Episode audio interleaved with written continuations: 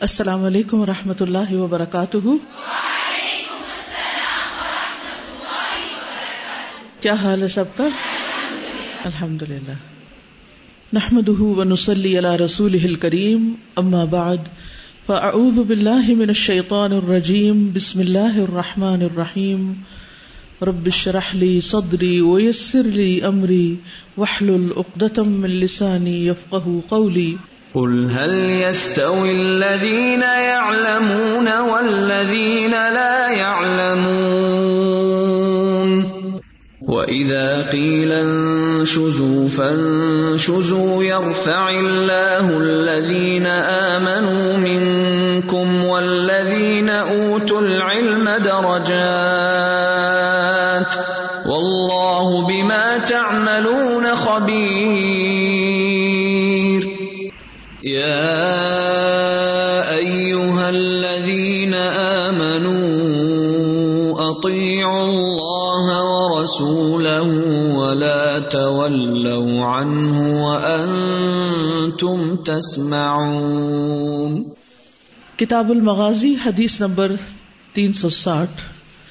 حدثنا ابراہیم ابن المنذری حدثنا محمد ابن فلیح ابن سلیمان، عن موسى بن عقبة عن ابن شهاب قال هذه مغازي رسول الله صلى الله عليه وسلم فذكر الحديث فقال رسول الله صلى الله عليه وسلم وهو يلقيهم هل وجدتم ما وعدكم ربكم حقا؟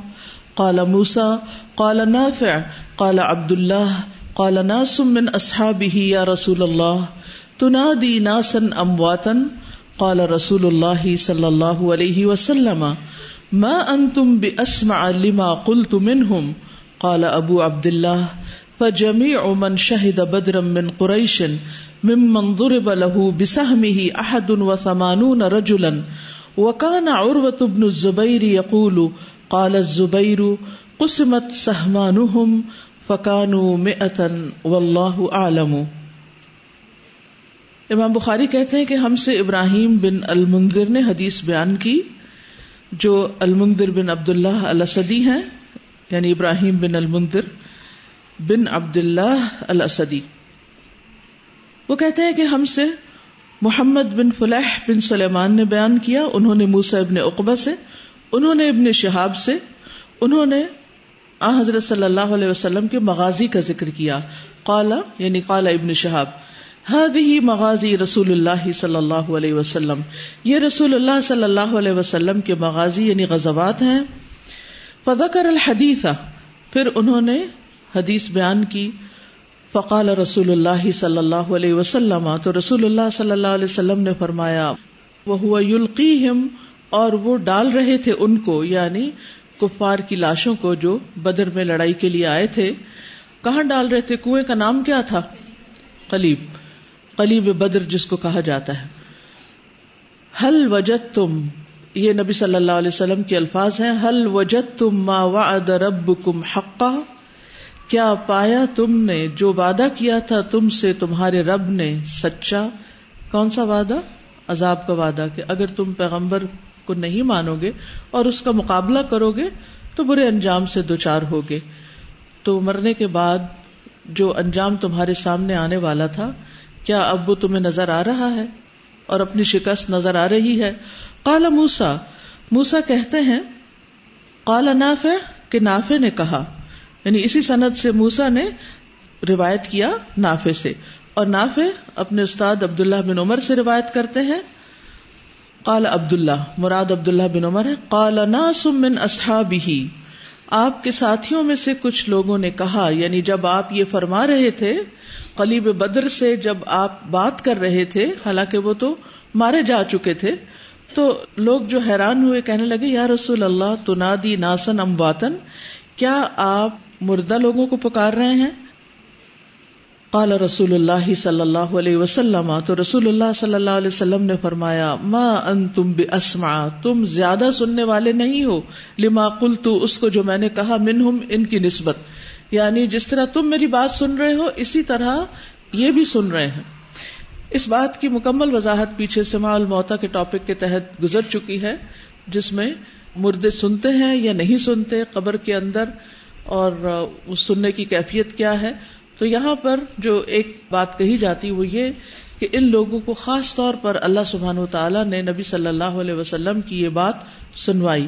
جب وہ زندہ تھے، جب بھی ان تک آپ کا پیغام پہنچایا اور مرنے کے بعد بھی اس بات کو حجت کے طور پر ان کے لیے کہلوایا گیا اور انہیں سنوایا گیا۔ تو فرمایا، جس طرح تم میری بات سنتے ہو، اسی طرح یہ مردے بھی سن رہے ہیں۔ اعلی ابو عبد اللہ ابو عبد اللہ امام بخاری کہتے ہیں فجمی امن شاہد بدرن، تو سب کے سب جو بدر میں حاضر ہوئے، من قریش قریش میں سے یعنی مہاجرین میں سے، ممن ضرب له بسہمی ہی جس کا حصہ اس مال غنیمت میں لگایا گیا، وہ کون تھے؟ احد و ثمانون رجلن، اکاسی لوگ تھے، ایٹی ون تھے۔ وکان عروت ابن الزبیر یقول اور عروا بن زبیر کہا کرتے تھے قال الزبیر، کہ زبیر نے کہا یعنی عروا اپنے والد سے روایت کرتے ہیں، قسمت سہمانہم، ان کے حصے تقسیم کیے گئے، فکانو میں اتن اور وہ ایک سو تھے۔ واللہ عالم، اللہ زیادہ بہتر جانتا ہے کہ اصل تعداد کیا ہے۔ کیونکہ کبھی بھی تعداد مقصود نہیں رہی یعنی وہاں کھڑے ہو کر باقاعدہ گنا نہیں گیا تھا، اس لیے دونوں طرح کی روایات آتی ہیں۔ اب یہاں پر جو بات آتی ہے کہ جن کے لیے حصہ مقرر کیا گیا تھا وہ اکاسی لوگ تھے، تو اس سے مراد یہ بھی لی گئی ہے کہ جو لوگ اپنے کسی عذر کی وجہ سے بدر میں حاضر نہیں بھی ہوئے، انہیں بھی مال غنیمت میں سے حصہ دیا گیا۔ اس طرح پھر وہ اکاسی سے بڑھ گئی تعداد یعنی کچھ تو حاضر ہونے والے تھے اور کچھ وہ جو، جیسے حضرت عثمان رضی اللہ تعالیٰ عنہ تھے، اسی طرح کچھ اور لوگ جو وعدے کی وجہ سے نہیں آ سکے تھے، انہوں نے کفار سے وعدہ کر لیا تھا کہ آپ ہمیں چھوڑ دیں، ہم جنگ کے لیے نہیں جائیں گے۔ تو ایسے لوگوں کو بھی غنیمت میں سے حصہ دیا گیا تھا۔ یعنی جو ڈائریکٹلی اور انڈائریکٹلی اس میں شریک تھے۔ تو بنیادی طور پر امام بخاری غزب بدر کو کنکلوڈ کرتے ہوئے آخر میں مال غنیمت کی تقسیم کے بارے میں اور شریک ہونے والوں کی تعداد کے بارے میں بات کر رہے ہیں بیسیکلی حدیث نمبر تین سو اکسٹھ حدثني ابراہیم ابن موسى اخبرنا هشام ان معمر ان هشام ابن عروة عن ابيه عن الزبير قال ضربت يوم بدر للمهاجرين بمئة سهم۔ امام بخاری کہتے ہیں، مجھے ابراہیم بن موسا نے بیان کیا، کہا، ہمیں خبر دی ہشام نے معمر سے، معمر نے ہشام بن عروا سے، انہوں نے اپنے والد عروا سے اور عروا نے اپنے والد زبیر سے۔ ایک فیملی چین چل رہی ہے، ٹھیک ہے؟ کالا دربت مقرر کیے گئے یوم بدر بدر کے دن المہاجرین مہاجرین کے لیے بے اتساہمن سو حصے۔ یعنی جو لوگ مکہ سے آئے تھے اور انہوں نے آ کر جنگ میں حصہ لیا تھا، ان کے سو حصے کل بنے تھے۔ تو اب یہ ہے کہ اس میں حصہ پانے والوں کی تعداد میں تھوڑا بہت فرق ہے، شاید انہیں گنتی میں شک ہوا ہے، یا پھر یہ ہے کہ اس کو تقسیم کرنا خمس کے اعتبار سے ہے، کیونکہ نبی صلی اللہ علیہ وسلم کے لیے پانچواں حصہ الگ کر دیا گیا تھا، اور باقی ماندہ مال غنیمت حاصل کرنے والے جو تھے وہ اسی تھے۔ تو اس طرح ملا کے یہ سو حصے بن گئے۔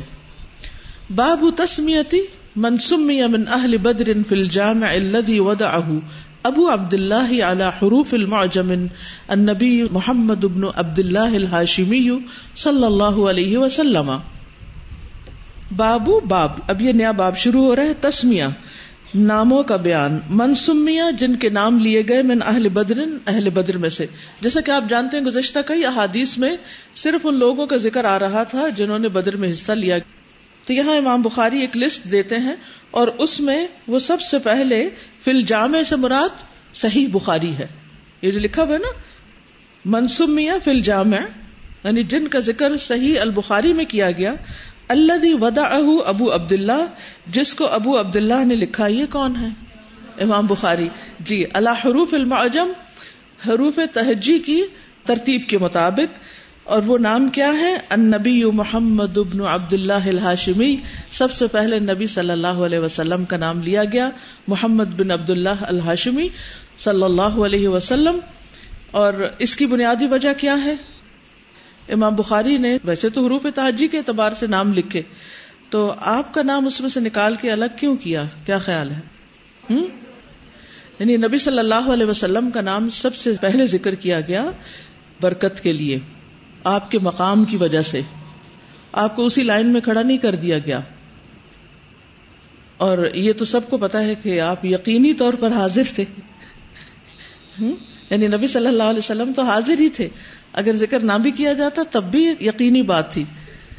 تو یہ اس سے ایک بات پتہ چلتی ہے، جو بزرگوں اور بڑوں کا احترام ہوتا ہے ہمارے دین میں، اس کا خیال رکھنا بے حد ضروری ہوتا ہے۔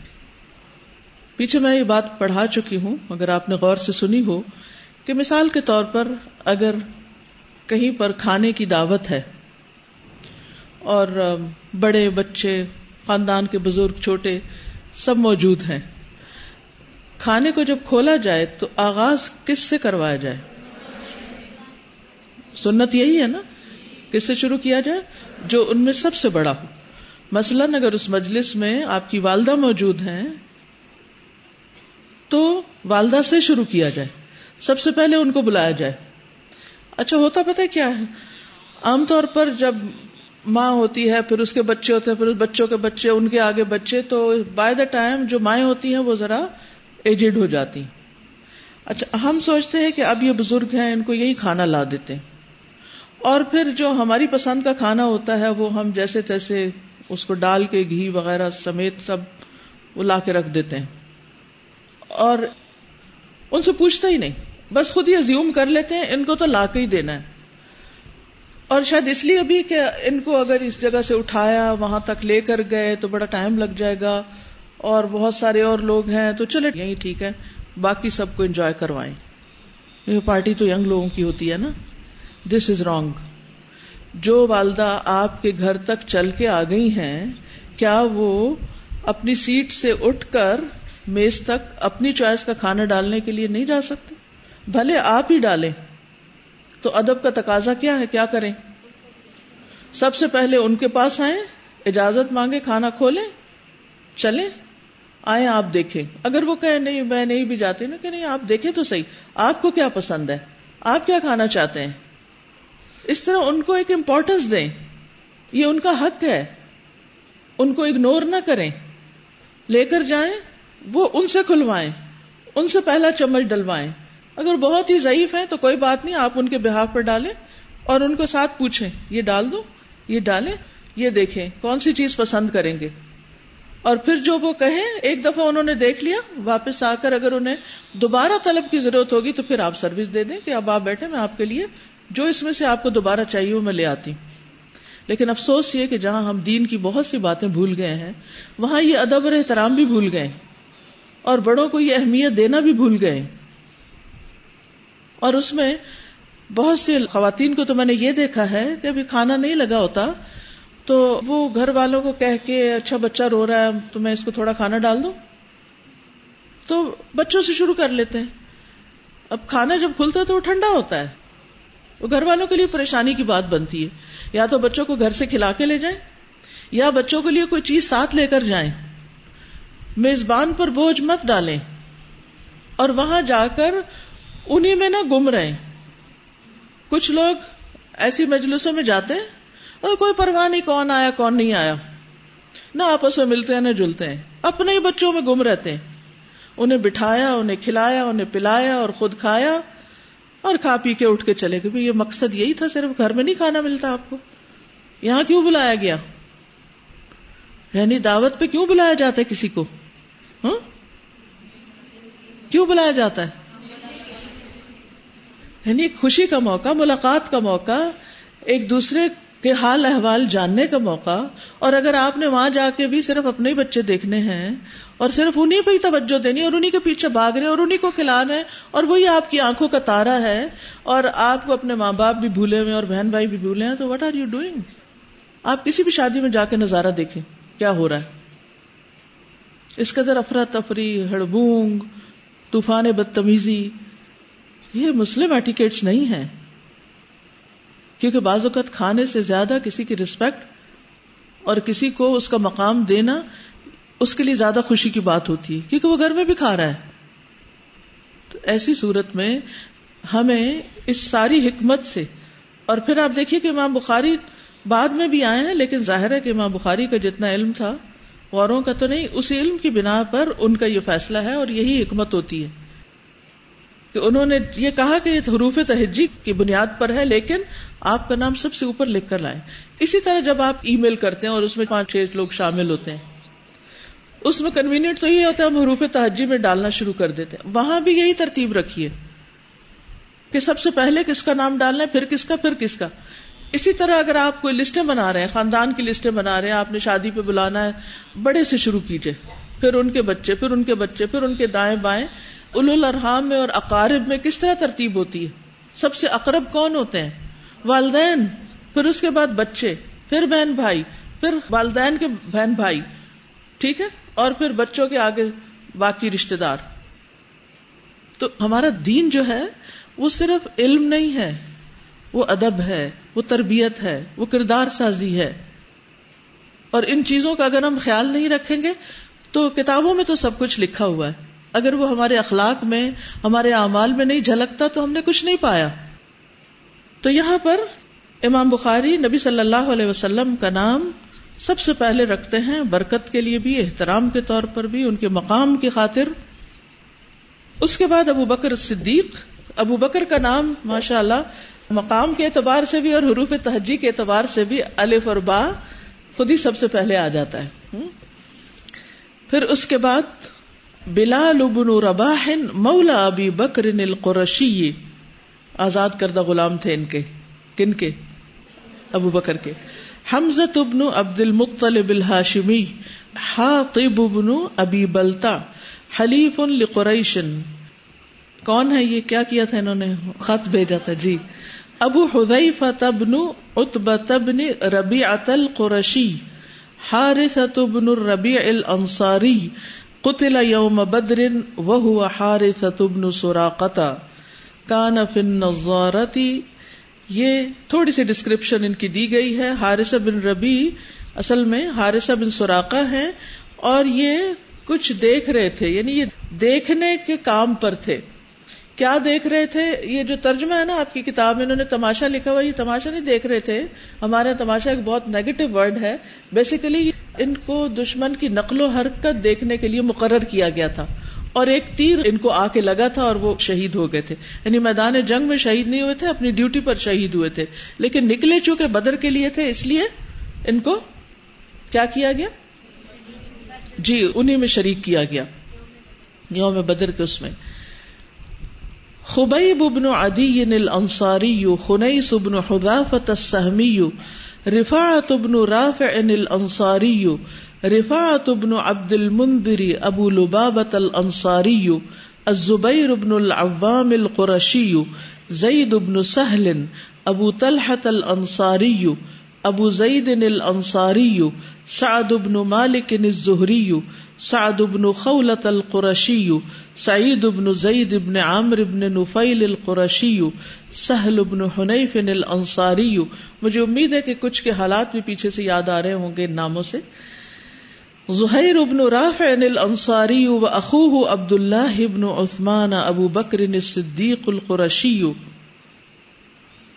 عبد الله ابن مسعود الهذلی عتبۃ ابن مسعود الهذلی عبد الرحمن ابن عوف الزهری عبیدۃ ابن الحارث القرشی عبادت ابن الصامت الانصاری، عمر ابن الخطاب العدوی، عثمان ابن عفان القرشی، خلفہ النبی صلی اللہ علیہ وسلم على ابنته وضرب له بسهمه نبی صلی اللہ علیہ وسلم نے ان کو پیچھے چھوڑا تھا، وہ جنگ میں نہیں آئے تھے اپنی بیٹی کی دیکھ بھال کے لیے۔ یہاں سے عورت کا مقام بھی دیکھیے اور ایک بیمار کی اہمیت اور اس کی کیئر ٹیکنگ کتنا اہم اور کتنا افضل کام ہے۔ پیچھے بھی میں یہ بات کر چکی ہوں کہ بعض اوقات ایسا ہوتا ہے کہ آپ ایک بڑا اچھا کام کر رہے ہوتے ہیں۔ مثلا آپ قرآن حفظ کر رہے ہیں۔ کہ یکا یک آپ کو گھر سے خبر ملتی ہے کہ آپ کے والد بہت بیمار ہو گئے ہیں یا والدہ بیمار ہو گئی ہیں۔ اب گھر میں ان کو کوئی دیکھنے والا نہیں۔ اب ایک طرف قرآن کا حفظ ہے اور دوسری طرف والدہ کی تیمارداری ہے، اب کیا ہو؟ اگر کوئی اور ان کو دیکھنے والا ہے تو ٹھیک ہے، لیکن اگر آپ ہی ہیں جو ان کو دیکھیں، کیونکہ حضرت عثمان ہی تھے جو اپنی وائف کو دیکھ سکتے تھے، تو اس صورت میں آپ اس مثال سے سبق لیجیے کہ بدر کی جنگ میں شرکت بہت بڑا اعزاز تھا، لیکن وہ اپنی نیت کی وجہ سے اس اعزاز کو بھی پا گئے، انہیں حصہ بھی ملا اور اس کے ساتھ ساتھ انہیں جو اس وقت ایمرجنسی میں ایک لک آفٹر کرنا پڑا، ایک بیمار کو، ایک خاتون کو، وہ بھی انہوں نے اپنی ذمہ داری نبھائی۔ تو کبھی ایسا بھی ہوتا ہے کہ انسان کو کسی مجبوری کے تحت شدید خواہش اور نیت کے باوجود ایک بڑے نیک کام کا، جس کا آپ کو بڑا ہی شوق تھا، کرنے کا موقع نہیں ملا۔ آپ کو معلوم ہے، بدر کی جنگ میں خاص طور پر جو مہاجرین تھے، ان کے اندر ایک اور طرح کا جذبہ تھا، کیونکہ وہ مکہ سے نکالے گئے تھے۔ اور بہت تکلیفیں سہ کر آئے تھے۔ یہ موقع تھا کہ جس میں انہیں اجازت دی گئی تھی کہ اب وہ جواب دے سکتے ہیں، وہ جنگ کر سکتے ہیں۔ اور اس موقع پر پیچھے رہنا آسان نہیں تھا۔ اور بعد میں بھی آپ دیکھیے کہ ان لوگوں کا جو مقام اور مرتبہ بار بار ذکر کیا جاتا ہے کہ اللہ تعالیٰ نے بدر والوں کو معاف کر دیا، جھانک کے ان کے بارے میں فرمایا کہ جو بھی کرے میں نے ان سے درگزر کیا۔ لیکن انسانی ہمدردی، انسانیت کی خدمت کتنا بڑا کام ہے۔ اور آپ جانتے ہیں کہ نبی صلی اللہ علیہ وسلم جنگ جیت چکے تھے، غنیمتیں حاصل کر چکے تھے، تقسیم ہو رہی تھی۔ اور جب آپ واپس مدینہ داخل ہو رہے تھے تو آپ کو اپنی بیٹی کی وفات کی خبر ملی۔ تو کس طرح خوشی اور غم ساتھ ساتھ۔ تو بہت دفعہ ایسا بھی ہوتا ہے کہ انسان کی زندگی میں ایک طرف بہت بڑی کوئی اچیومنٹ ہوتی ہے اور دوسری طرف بہت بڑا لاس ہوتا ہے۔ اور حقیقت یہ ہے کہ انسان چونکہ امتحان ہی کے لیے دنیا میں بھیجا گیا ہے، تو اس کے صبر اور شکر کا امتحان ہوتا رہتا ہے کہ کس موقع پر وہ صبر کرتا ہے اور کہاں وہ شکر کرتا ہے۔ یعنی نعمتوں پر شکر اور تکلیفوں پر صبر، یہ روز کا معمول ہونا چاہیے۔ یہ صرف کسی خاص موقع کے لیے نہیں ہوتا۔ انہی کے سہارے انسان آگے بڑھتا رہتا ہے اور تکبر سے بھی بچتا ہے۔ ودور و لہو بسم ہی آپ نے ان کا حصہ بھی مال غنیمت میں لگایا۔ پھر ہے علی ابن ابی طالب الحاشمی عمر ابن عوف، حلیف ابن عامر ابن لؤین اقبت ابن عمر الانصاری عامر ابن ربیعت الانزی، عاصم ابن ثابت الانصاری اوعیم ابن سعدت الانصاری اتبان ابن مالک الانصاری قطامت ابن مزعون قطادت ابن النعمان الانصاری، معاذ ابن عمر ابن الجموح، معبد ابن افراء و اخوه مالک ابن ربیع ابو اسید الانصاری، مرارت ابن الربیع الانصاری، معن ابن عدی الانصاری، مستح ابن اثاثہ بن عباد ابن المطلب بن عبد مناف، مقداد ابن عمر الکندی، حلیف بنی زہرتا ہلال ابن امیت الانصاری۔ یہاں جنگ بدر ختم ہو گئی۔ رضی اللہ عنہم اجمعین۔ کتنی بڑی جگہ امام بخاری نے اپنی کتاب میں صرف ان کے ناموں کے لیے نکالی۔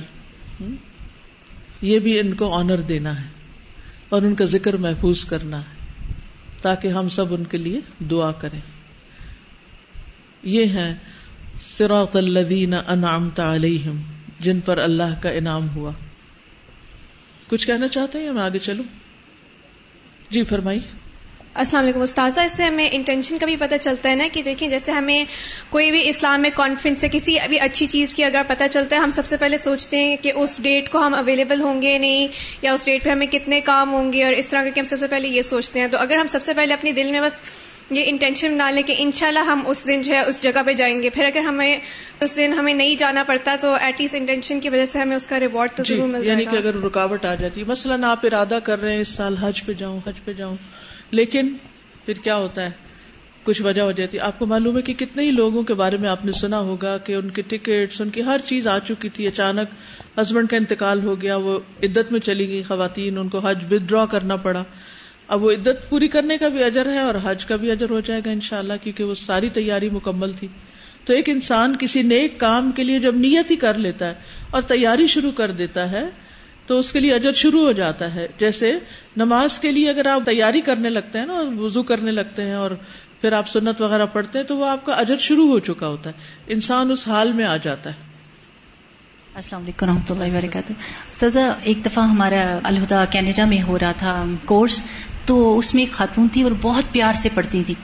تو کیا ہوا کہ ان کے سسر بیمار ہو گئے انڈیا میں اور ان کو جانا پڑ گیا اور وہ بہت روتی تھی کہتی تھی، میرا دل ہے کہ میں اس کو کمپلیٹ کروں، مجھے قرآن سے بہت محبت ہے.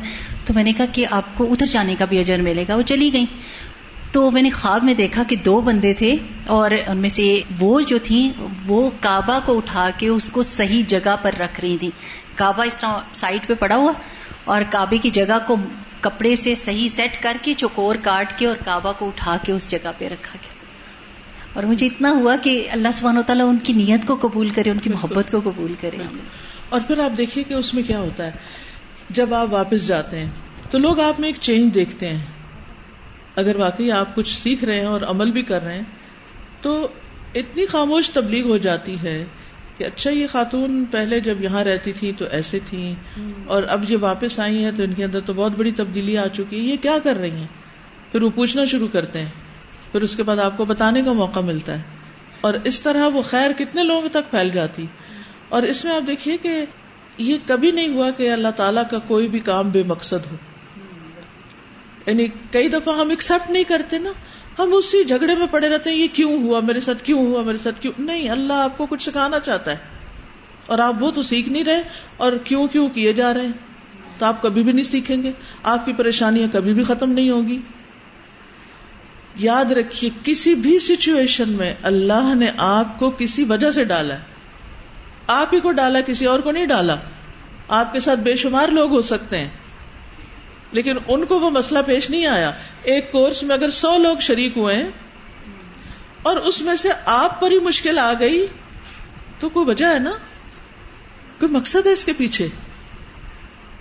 وہ جو بصیرت والی بات ہم نے پڑھی نا فک القلوب میں تو اگر بصیرت ہو انسان کے اندر، تو وہ اس کو ایکسپٹ کر لیتا ہے اور وہ اللہ سے ناراض نہیں ہوتا اور صبر کرنے لگتا ہے۔ پھر اس کو بعد میں اس کا فائدہ نظر آتا ہے۔ اس پر پھر وہ اسی مصیبت پر شکر کرتا ہے۔ اور راضی ہوتا ہے اللہ سے اور خوش ہوتا ہے۔ اب صبر کا بھی اجر مل گیا، شکر کا بھی اجر مل گیا۔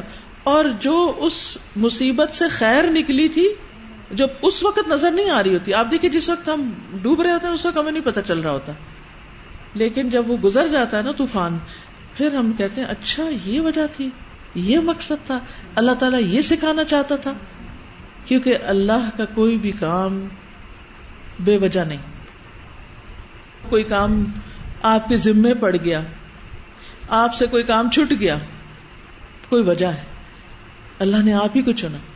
اور جو جو آپ کو اس کی حکمتیں سمجھ آتی جاتی ہیں۔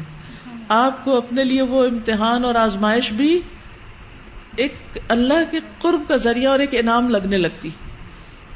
لیکن یہ ہر ایک کو نظر نہیں آتا۔ وما یو لقا الدین صبر وما یو لقا اللہ حز عظیم جی۔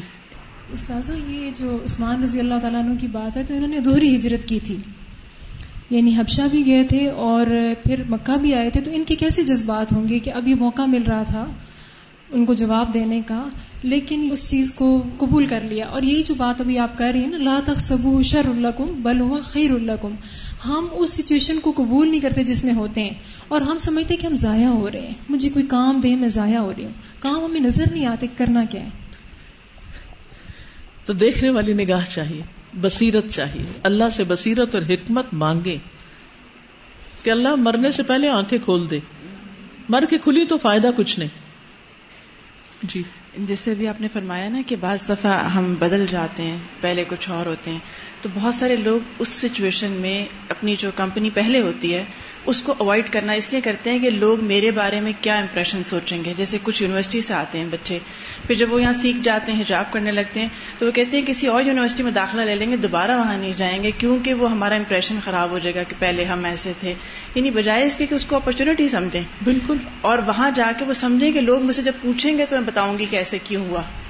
وہ اپنی زندگی میں بالکل اس کو اپنی عزت کا مسئلہ سمجھ کے اور وہاں انہی لوگوں ابلاغ کا طریقہ کھو دیتے ہیں۔ بالکل۔